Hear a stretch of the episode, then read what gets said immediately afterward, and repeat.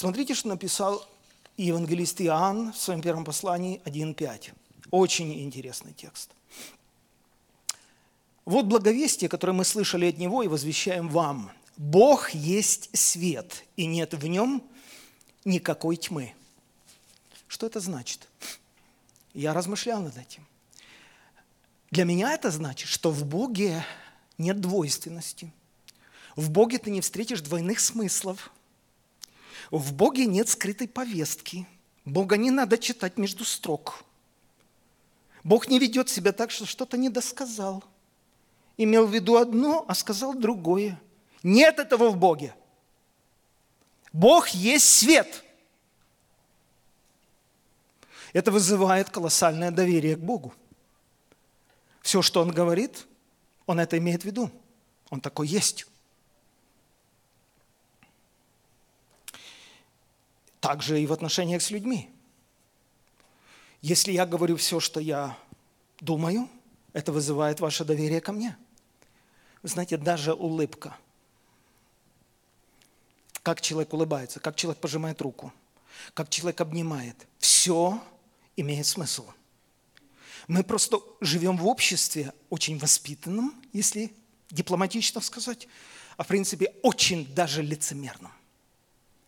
И потому мы все читаем между строк. Мы как бы сидим, так знаете, голову наклонил, развалился. Ну да, да, да, понятно. Я знаю, что, что ты имеешь в виду. А что ты знаешь? Э, в Боге нет тьмы. Бог есть свет. И Он приглашает нас в этот свет. И Он говорит через апостола Иоанна, если мы говорим, что имеем общение с Ним, то Он во свете, а сами ходим во тьме, то есть полутонем, чуть-чуть хитрим, там приврали чуть-чуть, ну, в допустимых мерах, э, то мы лжем. Ну, так прямо, Иоанн уже так резко, ну ладно. Если же ходим во свете, правда, как Он во свете. То есть, если вы правда во свете, я во свете, то имеем общение друг с другом. Потому что во свете тайн нет. Потому что во свете я вас позову и скажу, знаешь, я молился об этой ситуации, я должен тебе сказать по-настоящему, что я думаю о твоем поступке, или о твоей внешности, или еще о чем-то.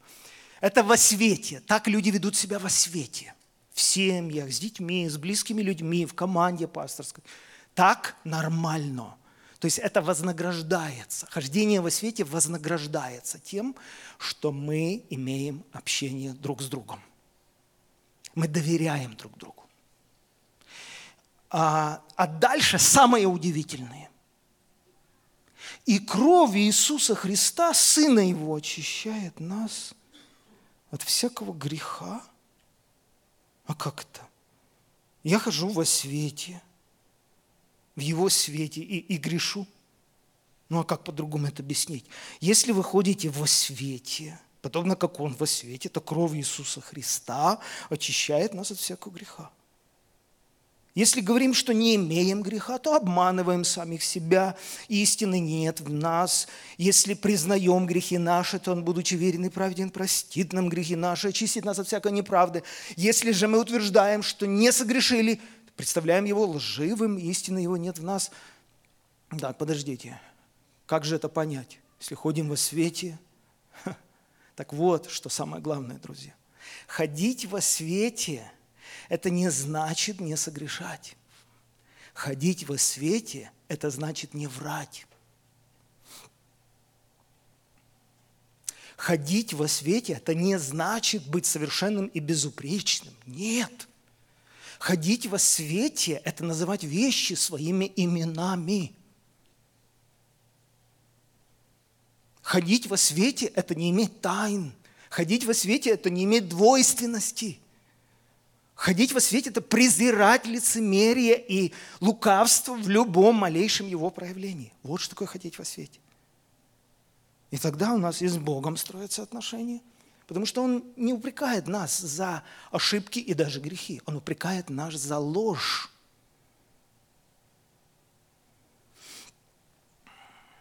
как написал Иеремия в 9 главе, от имени Бога. Это пророчество прямое, он от первого лица пишет. Каждый обманывает своего друга. Правда не говорят. Приучили язык свой говорить ложь, лукавствуют до усталости. Язык их убийственная стрела, говорят коварно. Устами своими говорят с ближним дружелюбно, а в сердце строят ему ковы. Неужели я не накажу их за это, говорит Господь? Мы думаем, ну как же это? Ну это же невозможно. В нашем обществе это практически невозможно. Чего Бог ожидает от нас? Чего Он хочет? Возможно. Возможно. Вопрос просто цены. Вопрос цены. Хотим ли мы духовно жить и развиваться, и переживать Божье присутствие? Как написано, кто может пребывать на Святой горе Его? Кто может быть, обитать в жилище Господа? Кто эти люди, которым позволят туда в присутствие Божье? И там перечисляются качества человека. Все они об искренности, о честности, о правдивости, отсутствии двойственности, внутренних противоречий – только об этом речь. Почитайте Псалом Давида. Там написано о человеке даже, который поклялся злому, но не изменяет. Имеется в виду в других переводах, поклялся себе во вред, но уже слово назад не забирает. Бог говорит, этого человека пригласите в мое присутствие. Человек дал слово. А теперь ситуация повернулась против него. Он явно теряет деньги. Ему это невыгодно. Но он дал слово. Бог говорит, пригласите этого человека в мое присутствие. Integrity. Я бы свой термин предложил, как бы синоним слова integrity. Это порядочность. Принципиальность, прямота. Кроме вот этой целостности, целостность, да, она нас спасет. Нарушая целостность, мы сами себе повредим. Никто мне не повредит. Никто, ни один человек не может мне повредить так, как я сам себе могу повредить. Ни один. Убежден в этом. Но нарушая внутреннюю целостность, я умираю.